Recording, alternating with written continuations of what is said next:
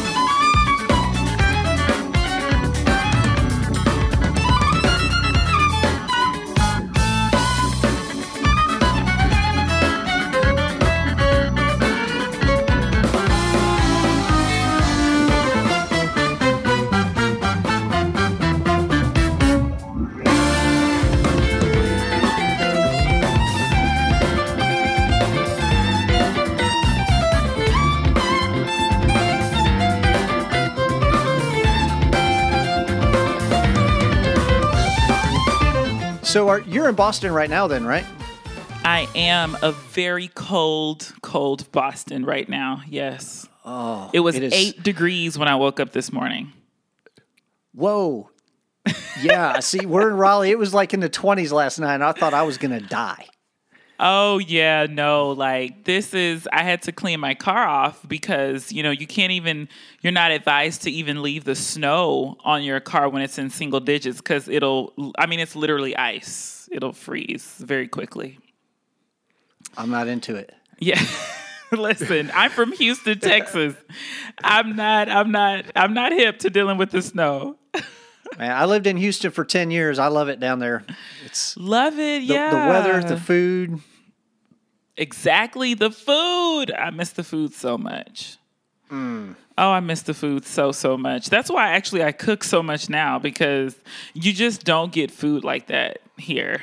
Right. You know? Well, you got the Tex Mex, and then Louisiana's just right there. So all the Cajun influences. and You're right on the water, so the seafood and mm, One hundred percent. That Creole seafood ain't nothing like it for sure. that's right. for sure. And, and I'm sitting here, I'm messing with a McChicken sandwich, and I'm thinking about all like real food. Uh, right, right. They're both tasty in their own right. Yes. So you grew up in Houston then, and started playing real, real young, right? Started playing when I was a wee toddler. I was four years old when my mother actually ran into a very nice woman at Kinko's. Back in the day, Kinko's, which is now FedEx office for all the young folks. Um, but yes, she saw this lady copying sheet music that had a violin case on her back, like a backpack. And my mom walked up to her and said, "Do you teach private lessons? My I really want my baby girl to play the violin and you're a violinist." And she said, "Oh, ma'am, I don't I don't really teach." And she saw me peek around my mom's leg. And she was like, "Do you mean for this little one right here?" And she said, "Absolutely." And she took me as a student at that second. And she actually is a member of the Houston Ballet Orchestra. Oh wow! Yes, so I totally hit the jackpot. She would invite me to their performances of the Nutcracker every season. And so I would get to sit in the pit and watch the musicians do their thing. And she would introduce me to the dancers and the production team and the conductor. And I really got to see at a really young age just how performances come together, like how collaboration works. So that was always super fun and it really diversified my lessons, you know, and, and my private instruction experience. Yeah. So it was all classical, I'm assuming, right? Classical training and opera type stuff, right? You know, she was classically based for sure. At the same time, my dad is a very well known jazz musician and jazz educator in the Houston area. And he taught at the Performing Arts Middle School Academy level. That was the feeder school to HSPVA, the Houston Performing Arts High School. And he you know, intro I like from the womb, I was introduced to you know so many genres all the time and really one of my very very first stages was the church. Okay. I was I was playing at church as soon as I had that violin in my hand. I was playing on Sunday morning, squeaking through Amazing Grace in front of the whole church. You know, so even I can remember as young as seven years old playing for like the National Baptist Convention. So I was playing a lot of church and and other contemporary styles. Uh, very young, and then I actually started studying jazz with my dad when I was twelve. So you were like a like a gospel Baptist church, right? For sure. Okay, yeah. I grew up. My mother has a degree in pipe organ, and wow. I grew up literally sitting on an organ bench next to my mom. So my church music and your church music are different. They they probably do have some differences, but you were able to hear just like this massive sound you know this like sonic experience of surround sound which right. is so cool um, just to how that shapes performance even as a violinist, you know. Yeah, but it don't groove. Yeah. it don't groove. Listen, I still to this day love a good vamp, okay? Mm. It doesn't matter what genre it is, I will find the spirit. The Holy Spirit will be in a good vamp, even in an R&B song. oh, yes. So then so you were one of the lucky few that didn't have to figure out like how do I marry classical violin to the music that I actually like to play and listen to, right? so you were just from from very young, all that was happening at once. You know, that's why I think language is so important. It was never separated in my house. It, it was just never a thing. It was you're going to play this style now, and now we're going to play Stevie Wonder together. And now we're going to listen to Herbie Hancock together. And now we're going to jam on this Chicago tune. And now we're going to jam on, you know, this Clapton tune. Like it was just, let's just do everything and introduce you to everything. And so I never really separated it until I started having to participate in like all state, all region, mm. and, you know, these competitions, these youth competitions where you would have to prepare strictly classical literature. And when I got towards the end of my high school career, I incorporated viola.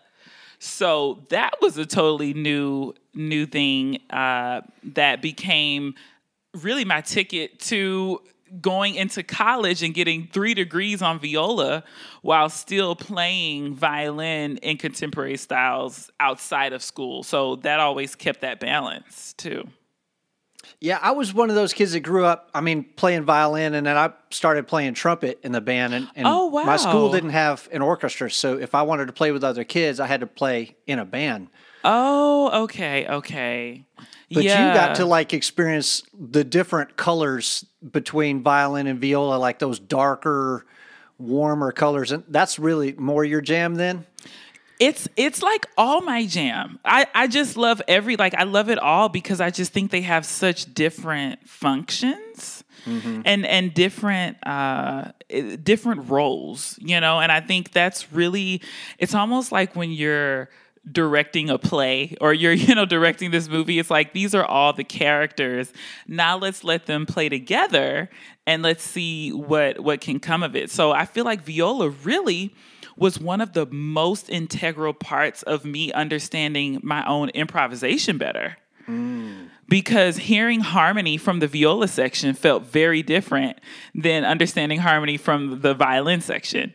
Right. You know, so chords became totally different and, you know, so readily accessible in my head uh, that I really started improvising different almost immediately. Okay.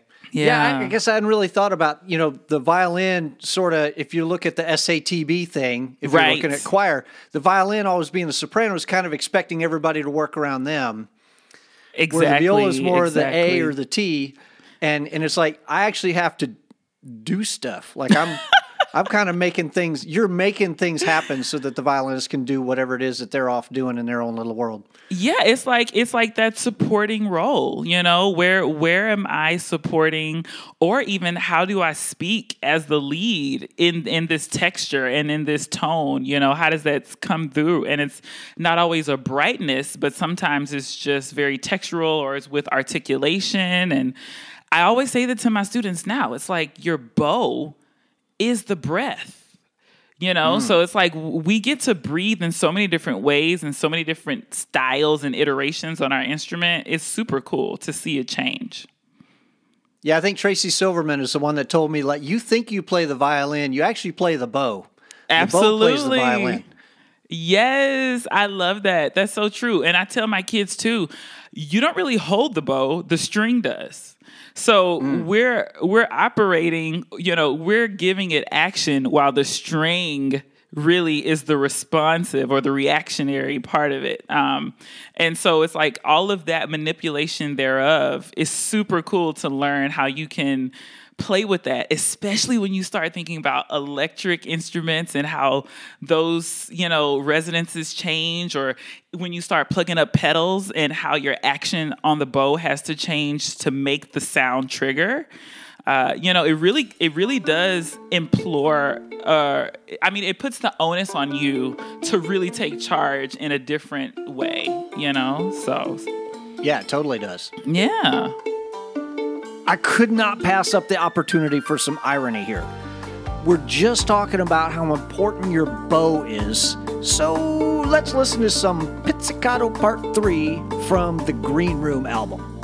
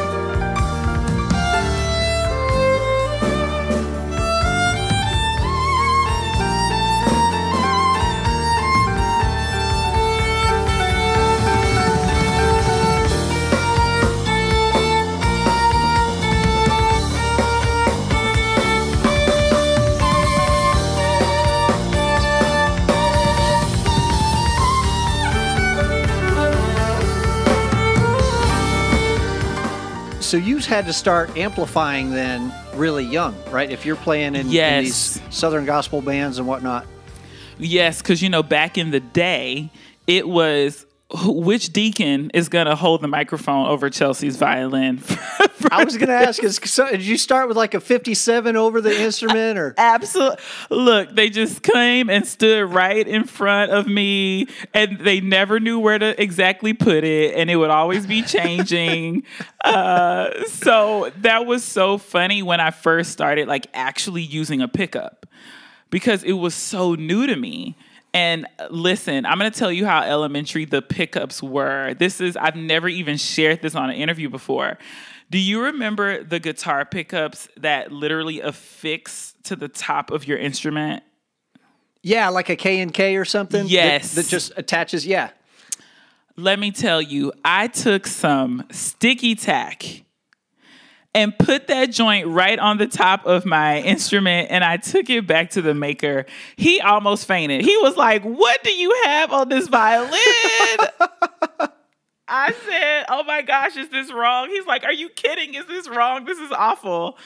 and so, like, literally clean it up. Like, had to revarnish my whole instrument and everything. And that really took me into a deep dive because I was like in high school. I didn't know what what I was doing, right. uh, and I didn't have a private instructor that was hip to the electric thing at the time you know right.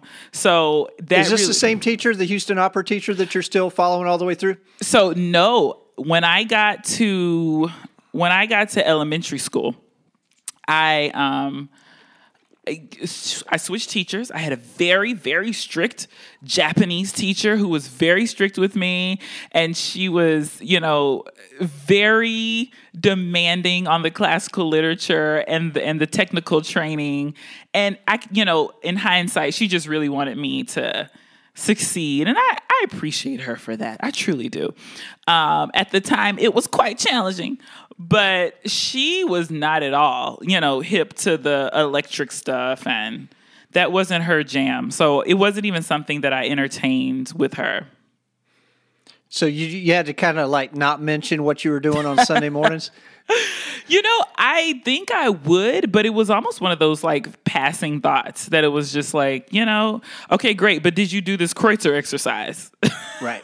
you know? So I'm like, well, I didn't memorize this page of Bach this week because I kind of had to play in the band on at church on Sunday. So, uh, but it, you know, I still got to practice it at home, and I was, I, you know, we all play weddings when we're mm-hmm. really young too. So that was a huge part of my undergrad career was weddings, weddings, weddings um, and you know arranging popular songs for trio. Well, it, plays, it pays better than sweeping floors. I can tell you that. Look, that's true. that is that is true, and you know it was a really cool performance practice method. Right. You know, it's a pressure situation, it's a time situation, and you had to. I mean, you really have to show up as a pro in in these situations even young. So I think it's a great training ground for sure. Oh, yeah, for sure. I mean, gigging is one of the best trainings. I mean, we talk about practice and you try to practice these etudes and practice these scales because right. those skills apply to the concertos, but we really don't talk much about performance practice. Yes. You know, yes. how do you practice performing? Well, the way you get better at performing is to perform.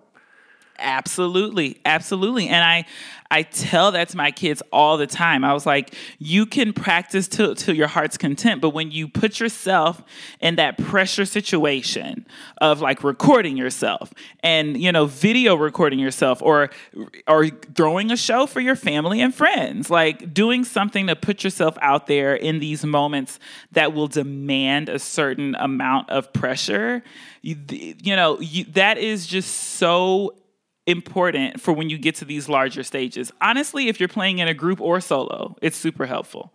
Yeah, absolutely. You yeah. know, you look at uh, at guys like the NBA in the NBA, you got your three point shooters that they can stand in an empty arena and hit 90 out of 100. Yes. But yes. even Steph, when he gets into a game, like 40% is pretty good. Right, right. Like when right. the lights come on and the baskets actually count, like that affects you and it affects the very best people in the game and it affects them to the tune of about half. Like wow. they're about half as good in a game as they are in practice. Yes. and i think that applies to us too. Agree. I agree completely. Uh, you know it's we're athletes. I love that. I love that analogy because we too are athletes and that's that training. You know? I, I tell kids all the time i'm like part of what makes us nervous is we're not prepared.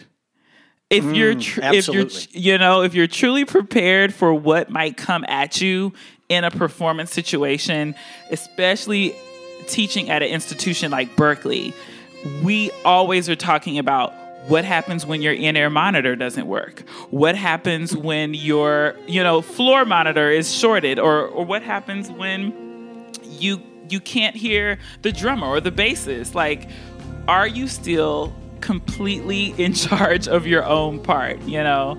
And and it's just so many considerations for sure.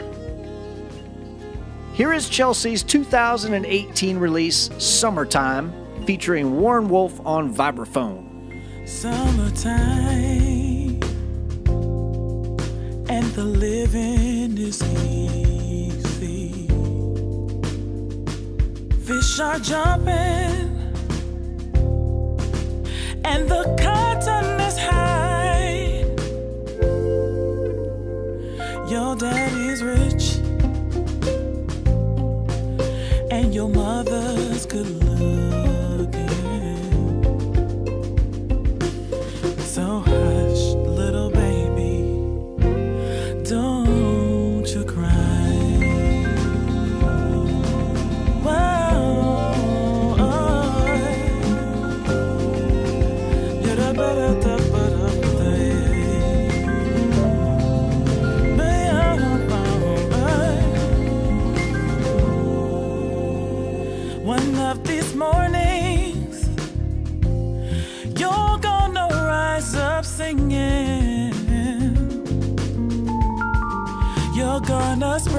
wings and take to the sky.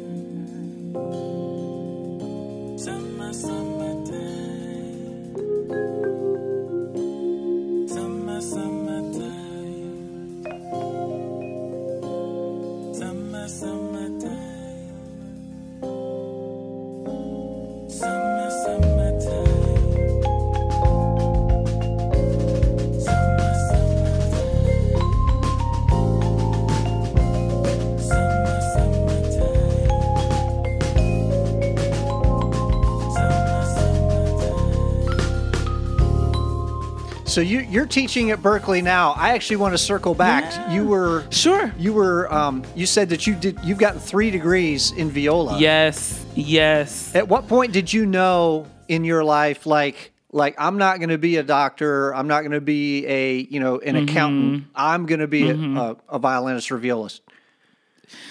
You know what? I my parents to this day love to remind me, Chelsea, you were on your way to Baylor to do pre-med. Like we still don't understand what happened to that dream. You said it for years and years and and you just went full throttle on the music. And I will say that when I was in high school, I tried my freshman, sophomore, and junior year to make the All State, the Texas All State Orchestra on violin. Never made even past the first round. Like it was the most intense competition. I my senior year, two weeks before the audition, I showed up at the violin shop and I said, "Listen, give me that viola. I don't care. Give me that viola. I'm gonna do All State this year." He's like, "You're crazy. Do you realize viola doesn't even read treble clef? Like, do you even know how to read alto clef?" I was like, "I'm gonna know." I'm going to eat, sleep, and breathe this instrument for the next 14 days. And that is what I did. I went all the way in on that viola ended up making third chair of the All State Orchestra that year. And you'd been a violist for two weeks? I'd been a violist for two weeks. And when I say my life changed, I like, I just took a deep dive into viola. I loved everything about it. I loved, I felt like it sounded like my voice. I was mm. like, finally an instrument that sounds like me, that feels like me, because I would always get on judges' comments, oh, you play too like you play so soulful or you play so deep like in dark you know we we we were missing the brightness in your tone and i'm like i think everybody's sound is a little different uh, but viola really felt like home to me with regard to like classical repertoire so i really started enjoying like the Black sonatas and the Glazunov elegies and these like rich, I call them honey, these honey and chocolate, mm. uh, you know, tunes that just make you want some kind of cake. It's like goodness. Uh, and when when I I got a scholarship to college to do viola instead of violin, so I was like, oh, and it's giving me some money. Okay, I think this can work. Yeah. So that was Baylor. You did your undergrad at Baylor. I did. I did my undergrad at UT, University of Texas, in Austin. Okay, Austin. Oh, in Austin. Yes, Austin is full of surprises for sure. and um, my dad, as I said, my dad's a musician. So when they found out I was shifting to major in music, he said, "Promise me this: you will always have some sort of internship while you're majoring in music." some sort of like at arts administration, some sort of mentorship or internship so that you'll have a backup plan. I just want you to be you know, have some options. And so I really took that to heart because, you know, I watched my dad gig and you know he's he's a musician and i saw how he would juggle life um, and so i'm like you know I, I understand where he's coming from so at ut my senior year, I was working with the Texas Music Office for my internship.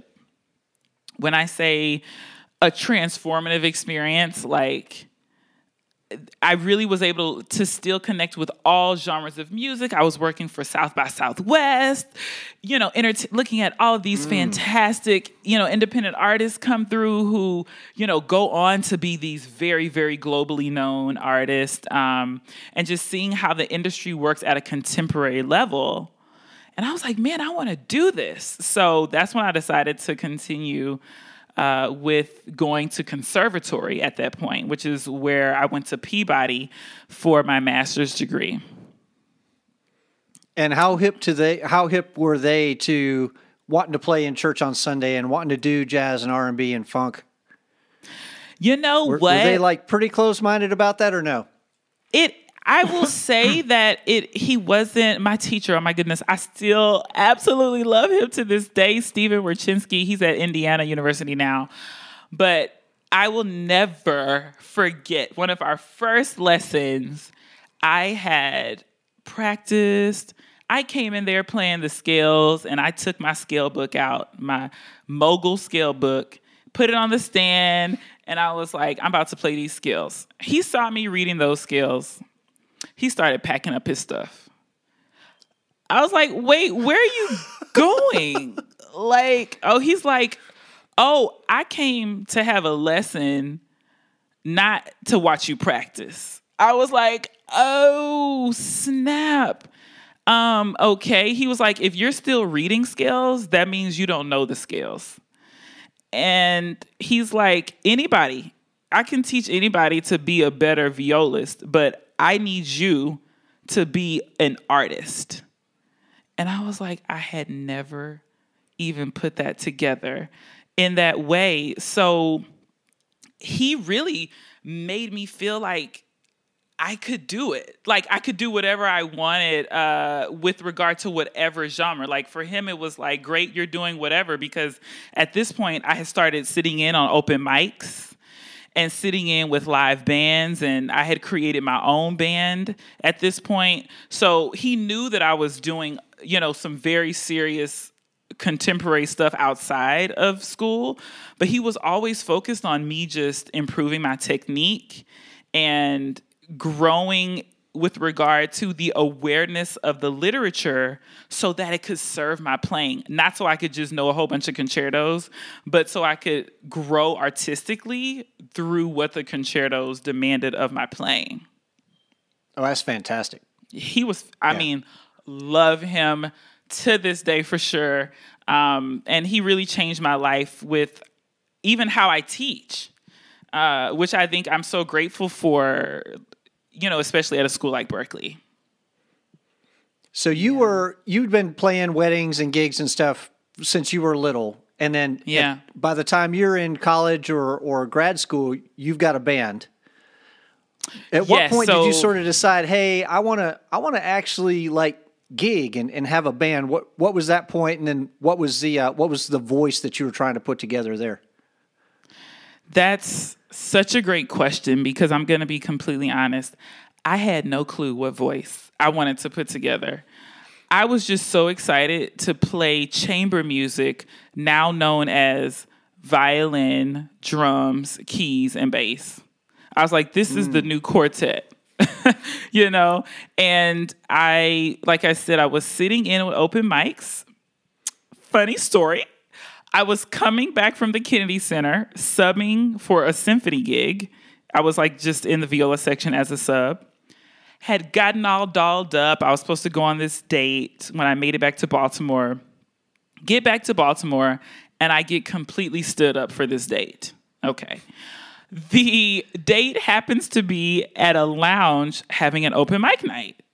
And the bartender realizes I'm having a rough night, so he's been heavy on the pours, and I'm feeling, I'm feeling, you know, happy and experimental. And the DJ gets on the mic and he's like, "All right, all right, I see you sitting at the bar with that saxophone. We need you to come down to the mic." I'm like, "Who who playing the saxophone?" And everyone at the bar looks at me like, "That's you." I'm like, "I." So here I have my viola, and Yeah, I let me take it. bring this saxophone up here. That's exactly what I said. I got to the mic and I'm like, "Hi, my name is Chelsea. I play the saxophone." And then I showed the viola.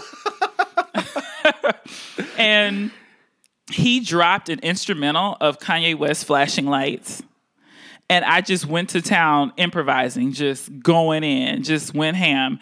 And the owner came out of the kitchen and was like, Who is this playing this viola with this DJ?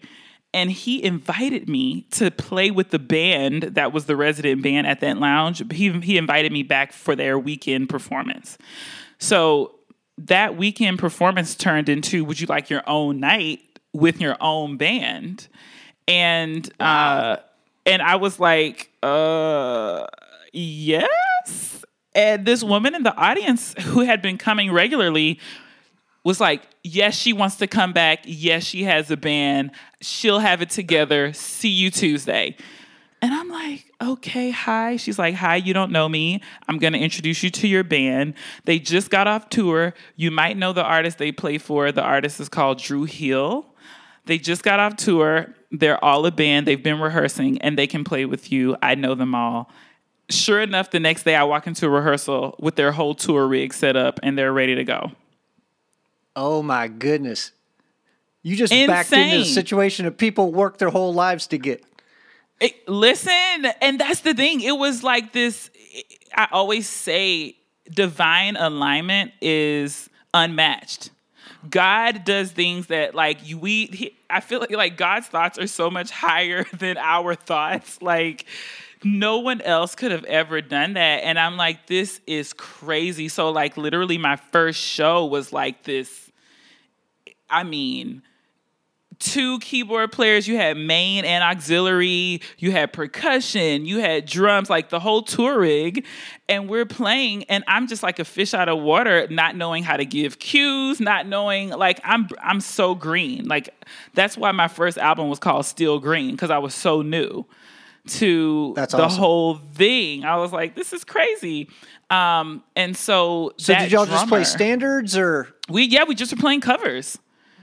we, we were playing a few jazz standards and then we played some pop and old school r&b top 40 covers and current covers and people were like oh my goodness can you play our birthday party or can you play this or can you and so i started gigging around baltimore just playing you know some smaller scale private events and then you know we just we just kept recording and practicing and doing gigs and literally god took it from there like it's just been it's That's just amazing. been crazy. Yeah, it's been such a blessing.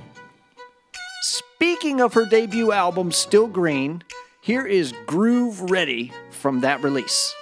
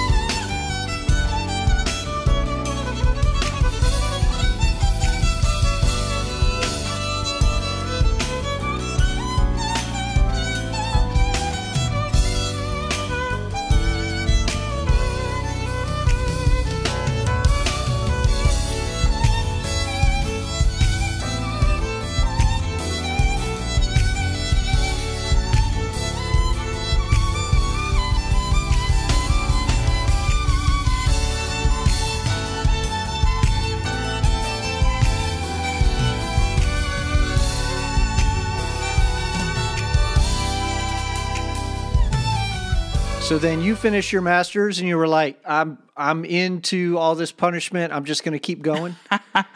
Well, I finished my master's and I was like, I really don't want to leave the band. We just got started because at that point we had just been working together for about eight months. I was like, this is Okay. new and I really like this and I don't want to leave Maryland, but I need a reason to stay financially. Like, I need something to do. And I showed up at this contemporary classical string festival that was happening in the summers at University of Maryland in College Park, Maryland. yep. And so the music director happened to be the music director of the orca- of the orchestra program at Maryland. And he Okay. said, "How would you like to do your doctorate on a full scholarship?"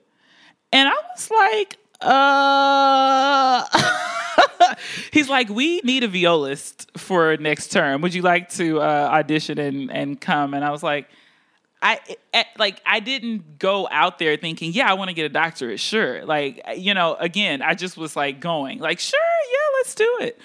And I did not realize at that point what type of co- uh, of commitment I was making, but it was so cool to live this like a A side B side life all the time. Mm-hmm. So that's what helped me stay in Maryland uh, was doing my doctorate. That's awesome. So you're playing the viola with this band. I'm playing I'm playing violin mainly with the band and then viola okay. at school. Yep. yep. Okay. So like your body has to remember two different uh, like string like from B to C is is this distance on a violin and this on a viola. It was awful. Like my hand would hurt all the time because I was going back and forth.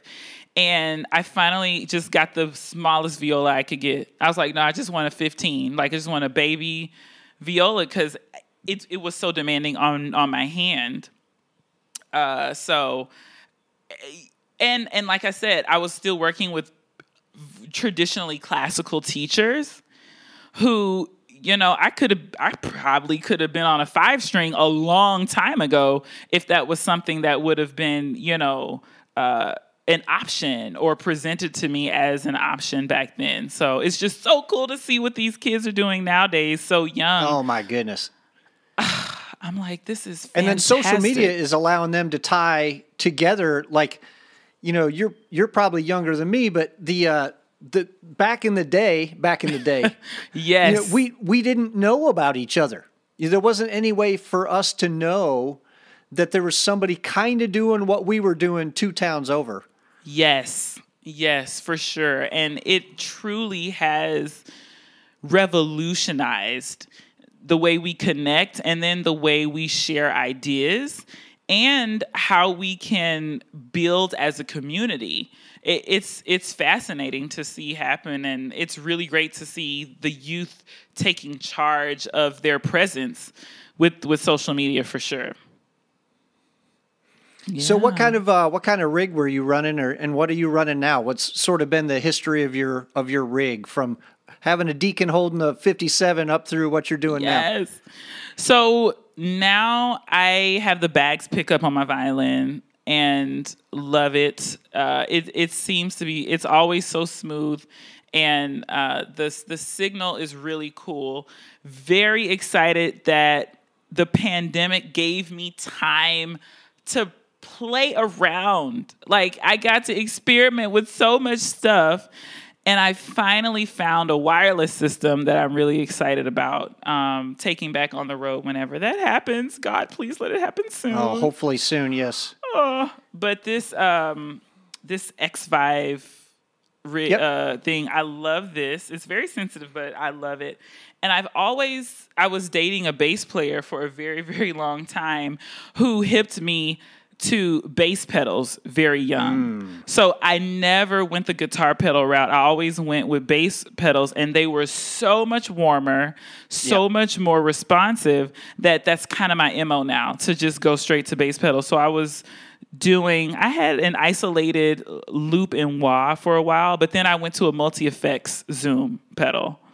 And now I have their I have one of their newer ones, a B3 multi effects um, pedal that I run through.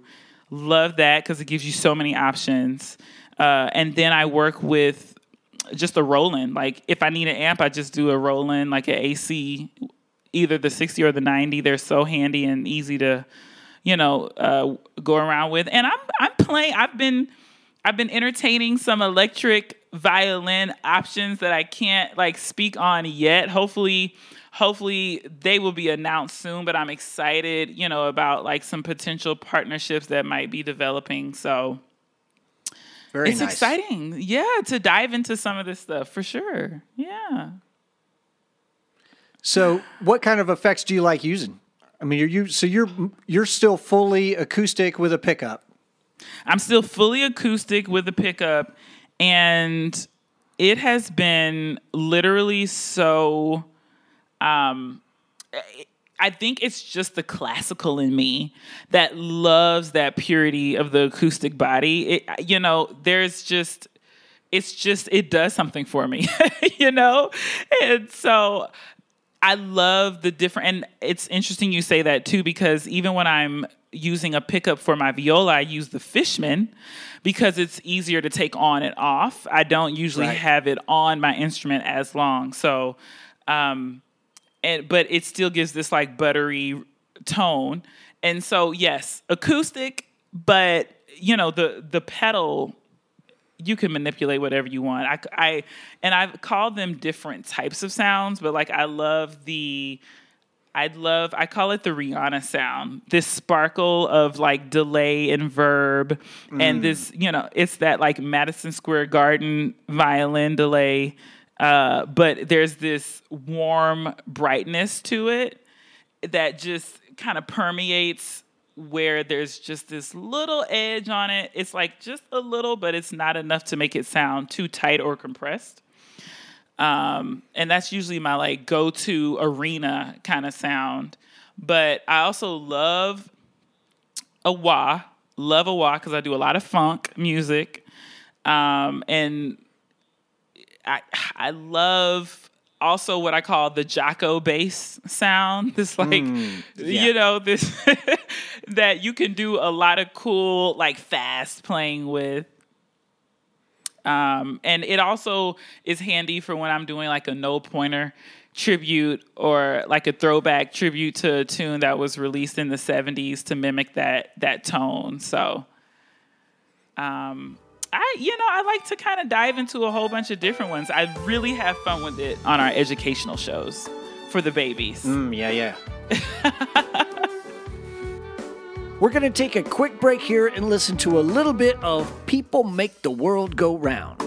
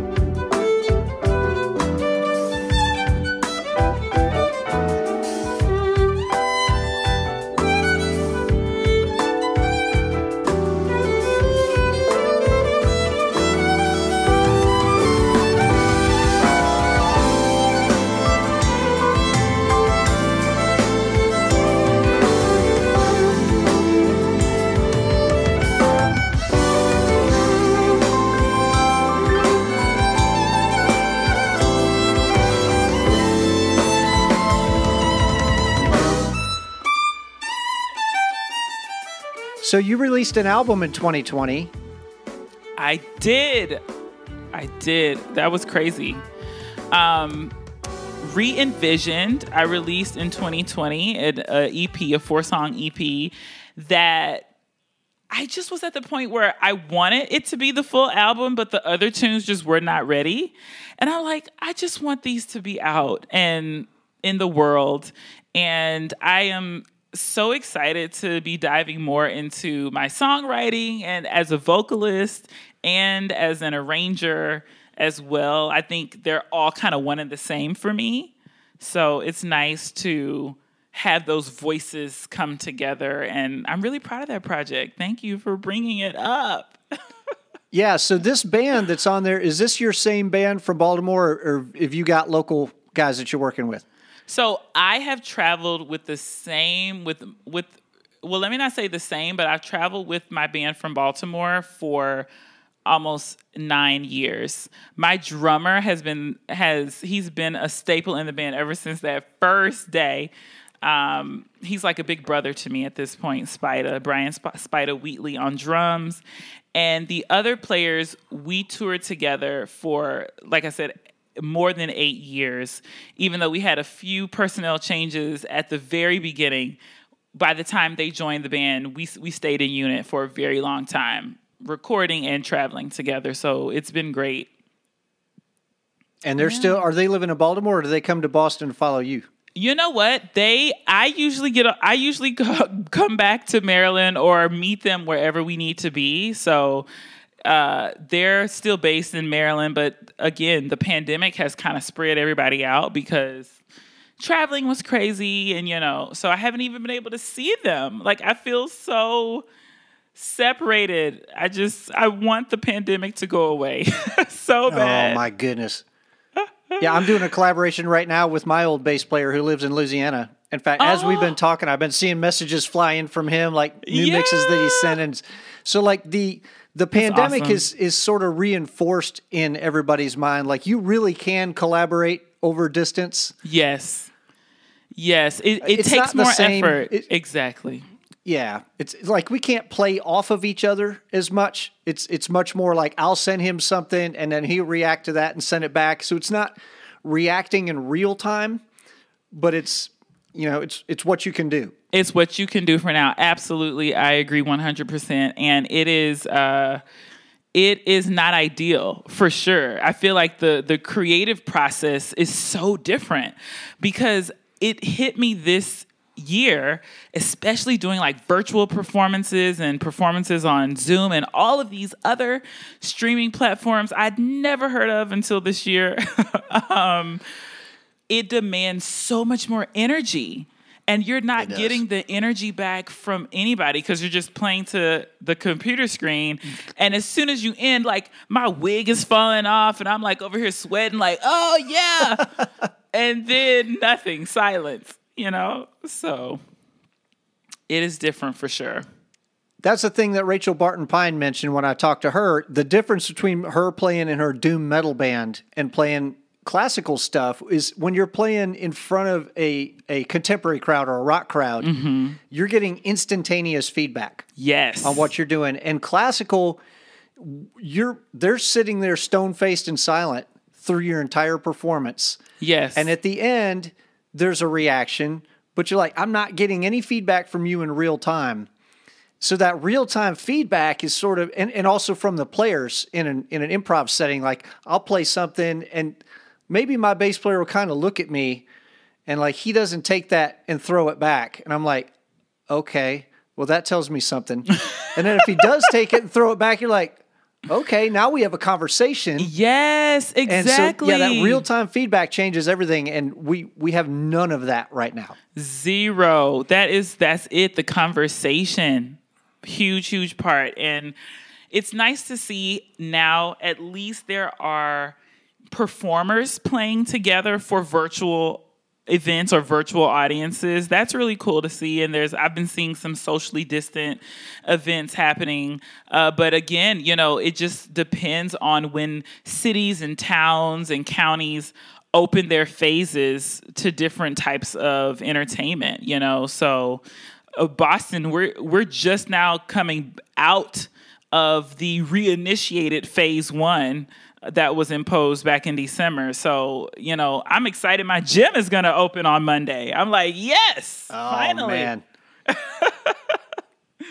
yeah, in Raleigh, I was we were at the gyms were closed for six months, and then they opened Yep. up. I don't know three three months ago or so, and I was like, oh my god, I didn't think I was going to miss this this much, but uh, it's I've been back every day since they reopened because I was like, exactly. I'm afraid they're going to close again. I got to go.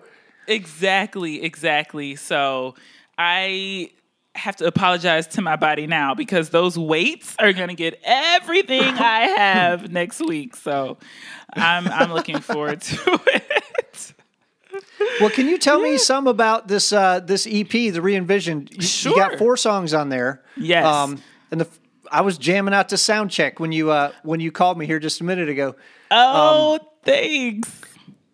But uh, yeah, Yeah. sort of. I guess tell people what uh, what the songs are. You've got "Fly Sure. Me to the Moon" on there. And, Yes. uh, yeah. How did you pick the songs? Did which ones did you write, and what was the whole thought process behind all that? I will absolutely love to dive in. Re-envisioned was named this way because when I was thinking about a the direction I wanted to go artistically, coupled with I had a pretty major body transformation where I was really focused on improving my health and I lost a lot of weight. and that really changed my my mind about how we look at life. Uh, and then coupled with all of the different musical identities that I feel I have that I make into this one person, that's what re envisioned comes from. Because I feel like a lot of people knew me from my last album as a certain style of contemporary jazz and I wanted to reach beyond that for this project. I mm. wanted to be R&B. I wanted to be driving. I wanted to be a little soulful. I wanted to be churchy a little bit. You know, that's why that "Fly Me to the Moon" vamp feels like that because it's because it's church. Um, but I also sound check. You know, oddly enough, it was literally taken. We we wrote this tune together as a band at a sound check in Ready or Not Boise, Idaho. Yes, we were performing for an event at Boise State University, and they, when I say they hooked us up, they got my writer down to the T. Everything I wanted, every chord in place, the stage was laid perfectly according to the stage plot. So when we walked in, I was like, we are at the Mecca. Like, look at this, y'all. Yeah, that, that never happens. It never happens. Literally. Yeah, most of you, you're like, why do I even send this? exactly. So when we saw that everything was like legit already set up, I knew it was gonna just be a quick line check and we'd be done. We finished our line check literally because I always travel with my sound engineer now. So he literally takes care of what's what's happening with that with that. And we had two hours to just play and practice and, and rehearse. So I was trying to trigger my pedal and I kept doing this this this sound and then my drummer started playing with me and then everybody the whole band started coming in uh, and we started doing this this loop of these chords and I was like wait what if we went to a B section and then I started playing a bridge and they were like wait okay and now let's go back to the top and so there there came sound check and literally we if if I play what the very original song was that we came up with in Boise, it's nearly identical to that on the record. So Oh, that's awesome. I love that story. Thanks. Soundcheck was so fun. And it's fun to play now because that tempo and that bow stroke is nearly impossible. I was like, why did I do this to myself? Like, I just don't get that. Well, you convinced me. Let's listen to Soundcheck.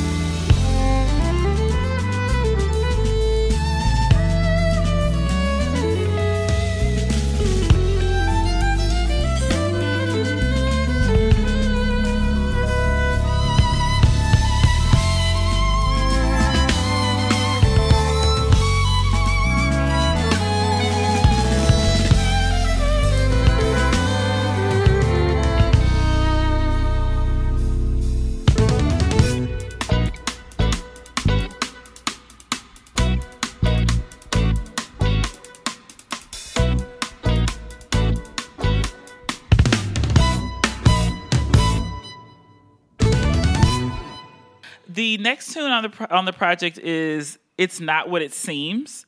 This started as a tune that was produced by my bass player Kevin Powell Jr., who did it completely electronic production.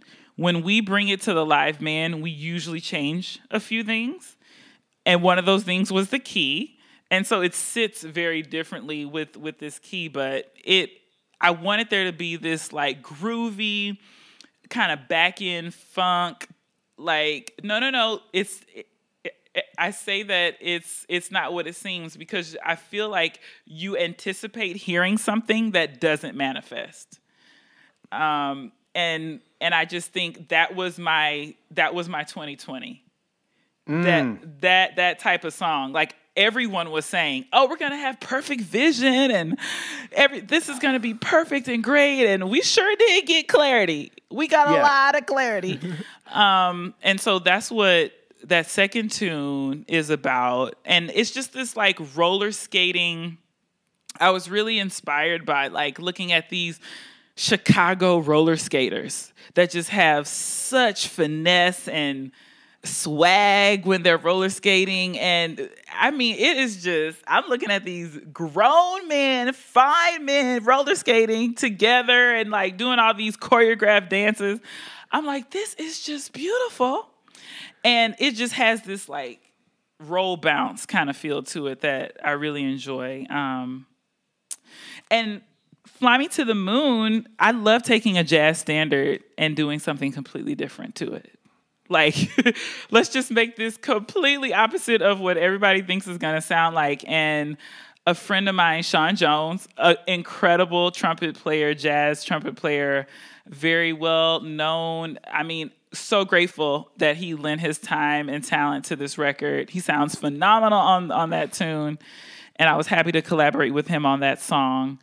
And um, time, you know, is me being a girl and me having been broke up with in 2019, getting over emotional trauma, uh, and putting that into a song. You know, just like getting it out of my body completely. like, let me let it live in in the music, and it was a very cleansing moment for me, uh, especially as as a new as a new-ish songwriter. It was exciting. So then we fast forward to you being, you get out of your doctorate program. Yes. And you're like, hey, I'm going to go to Berklee or how did all that happen? That's, you know what, this it's just honestly God. I just have to keep saying God because it's so true.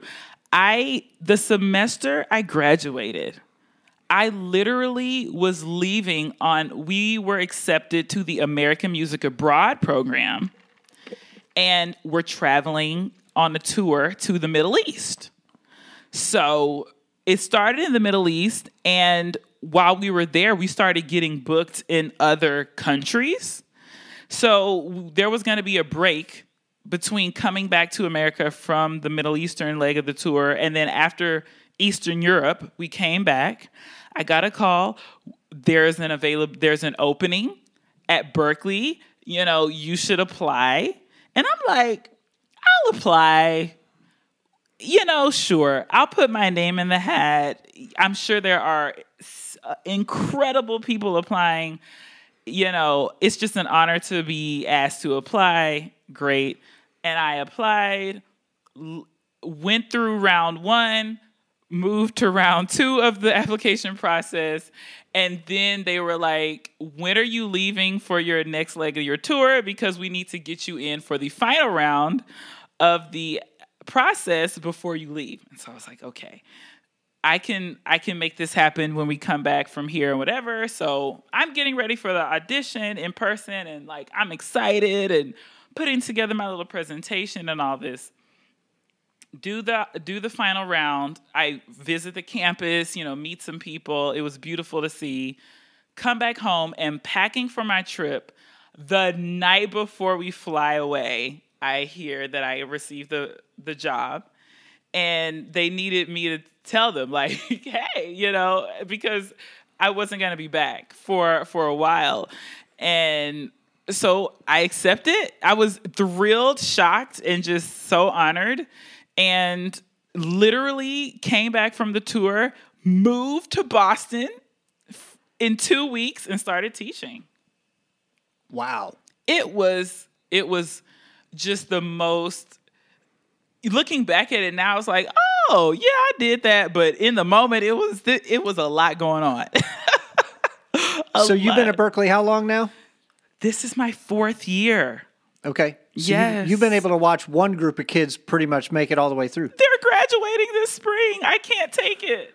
I'm like my babies are graduating this spring, and it's just so weird to know that like I've been there for that long al- already. It feels like it was just a couple years ago. So it's fantastic to see them grow and and develop and have this opportunity. It's just such a unique institution. No doubt. Yeah.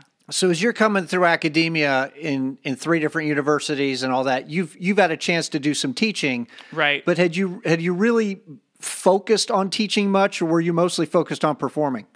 I was mostly focused on performing. Not until the end of my master's program, I became involved with one of the Baltimore Symphony Orchestra's outreach programs, which was a teaching program for community schools. And I taught through that program for a while. But formal pedagogical training happened in my doctorate for sure. Um, and that was a very eye opening experience because, you know, teaching babies in middle school and elementary school is very different than teaching college students, you know? No doubt. So it, it was an eye opener for sure. And I'm just so grateful to have had so many unique educational experiences uh, and performance opportunities because at a school like Berklee, everything comes in handy. Um, Right. You know, because it's a it's a jazz based curriculum, so you really have to be knowledgeable of you know changes and like how those how how that works and it's just so cool that these students get the opportunity to incorporate that with their other studies. You know, they're they're doing stuff in their undergrad that I did, you know, as much older than that. Yeah, absolutely. so I'm really proud of them. Like it's very impressive to see them already being able to just sit down at the piano by their sophomore year playing changes, you know, just off of their harm their theory classes. Right. Uh, you know, so it's it's a great, great, diverse. It's just the curriculum is so diverse and genre rich. You know, for me to be able to give someone a transcription, like I think in one semester I had a student playing Schumann, a Charlie Parker transcription, a Bloch sonata, and then like some Bach. It, it was just like and then like they were doing some type of like chord pattern thing and i was like see this is I, I wish i could have had a teacher that gave me something like this Me you too. know? so it's it's fun and it keeps me on my toes too which is you know it's super helpful for me too because i have to i have to be on it too so Right. Yeah, I didn't even start teaching until four or five years ago, and, and I never Oh. had any interest in it. My mom had been a music teacher, and, and I was kind of like, I had that stupid mentality like, well, the people that are teaching are the ones that, you know, they wish they could be performing, but they're not. yeah yeah And, and I was way wrong about that. And, and, and I didn't know that being a teacher was going to make me a better player. If I'd have known that, I'd have started teaching when I was 10. It it truly does, but a lot of people have that same sentiment. Like a lot of people think that's what is happening, and like you said, it's just the farthest from from the truth because w- you got to be in it to be able to teach it, you know. Uh, and so it is super helpful for sure. Yeah, I find that it, it sort of makes me it makes me think about things more, like things that I just sort of magically do. Well, well, why do I do that? If I'm going to explain that to somebody, how do I explain to them what it is that I'm doing? But then when I have to dig into it myself, it helps solidify in my own mind what I'm doing and why. And then sometimes you're like, well, dang, I shouldn't even be doing that. So, you know, you're, and then Yeah. you, you say something to a student, and as you're saying it, you're like, man, I should be saying that to myself. And Yeah. why didn't I say that to myself three years ago? Absolutely. And and I will tell them, I say, listen, I'm saying this for you and me. So this is for both of us right now. so I feel you on that for sure. So she just talked about time from Re Envisioned. So let's listen to that right here.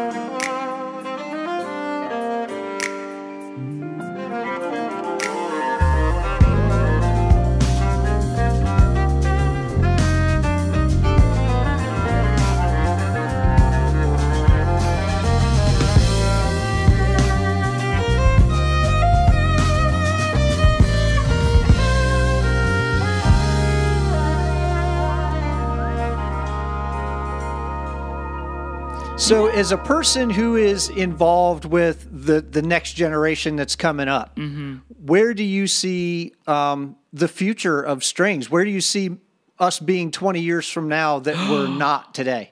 Oh my goodness.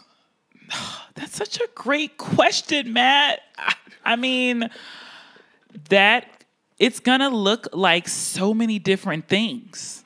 I feel like because there are so many new options that people are willing to take, you know, with regard to the incorporation of electronics and electric instruments. You know this. Like you know this more than I even need to explain. Like it's it's something that is going to permeate every genre, classical included. I, I see it. Like it's I can see orchestras, completely electronic orchestras coming to emerging at the fore playing classical literature not only because it looks cool or it sells tickets, but because they need it for like a virtual engagement or they need it mm. for, you know, some sort of presentation that needs this level of of logistics considered with regard to electronic production.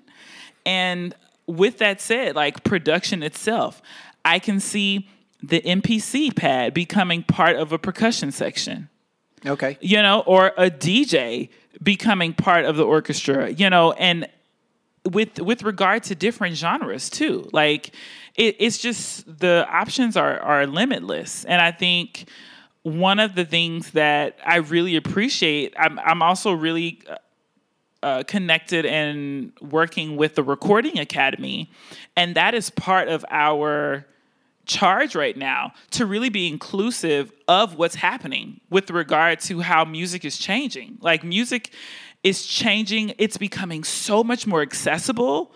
People are creating from their phone. People who aren't even, you know, studying music per se in a in a formal program, they're producing. You know, they're downloading equipment. They're they're, you know, and they're using DAWs to create music and they're collaborating. So I feel like all of that is going to start to to come together in a way where we're really going to have to recognize music just for the sake of music. Mm-hmm. You know, it's just somebody performing as an artist, and whatever genre they present in that moment is what they're doing. Yeah, I think the accessibility is sort of a double edged sword, right? I mean, there's a lot of chaff out there, and we got to sort through to find the wheat. But um, the more the more chaff there is, statistically, the more wheat there's going to be too, right? If you've got a million kids True. trying something instead of a thousand, there's going to be a lot of hot garbage out there. But you're going to have kids that wouldn't have tried it, who happen to have an aptitude for it, that oh wait, we discovered this kid who wouldn't have ever probably gone after it before. That's so true. That that is absolutely true. And you know, while knowing that there will be people of a certain level that still really take off. just just because by virtue of how you can put yourself out there now. You know, you don't need an entity to do that for you. So that that middleman being gone has really opened the floodgate in a way that everything is accessible, you know, to to Right. youth in so many ways. So Yeah, for all the Yeah. for all the bad things about Spotify or iTunes or whatever, it has definitely democratized music yes, to the extent where you have the same access to an audience that Bon Jovi has. There it is. It's so true. That is so true. Democratized. I love that. That I mean, Not that, just to get them people listening to you instead of you know Taylor Swift or whatever. listen. I will gladly uh, love to lend y'all's ears. All the Taylor Swift fans, please listen just to my EP just a few times. I would be more than grateful. Uh, just and I, it was it's interesting you say that too because I did a talk for this course at a college for their winter term, and I encourage the students to listen beyond their listening list. Like if your instructor is, is saying these are the recommended listening uh, for the semester, keep the playlist going. You don't Right. know who, who you're going to run into, you know, and how that's going to change your mind on this genre of music. for sure. I do want to hit one more topic if you've got time before Yeah, we get out of here. sure. Your your social media has been like a breath of fresh air. Thank you. Thank you so much. Talk about like what like you started doing like this thing on on Instagram like not that long ago, I think. And just True. I, I it it it occurs to me that it's not it wasn't an accident. I feel like you sort of like intentionally said I'm going to do this thing. So talk about why you decided to do that. Tell people what it is and and yeah.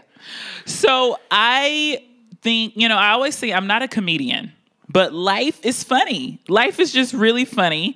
And I like to talk about it because it's just hilarious to me what what types of things happen to people sometimes. So I intentionally said that I was going to start posting away from my instrument um, just because the pandemic really made me value human connection in a completely different way.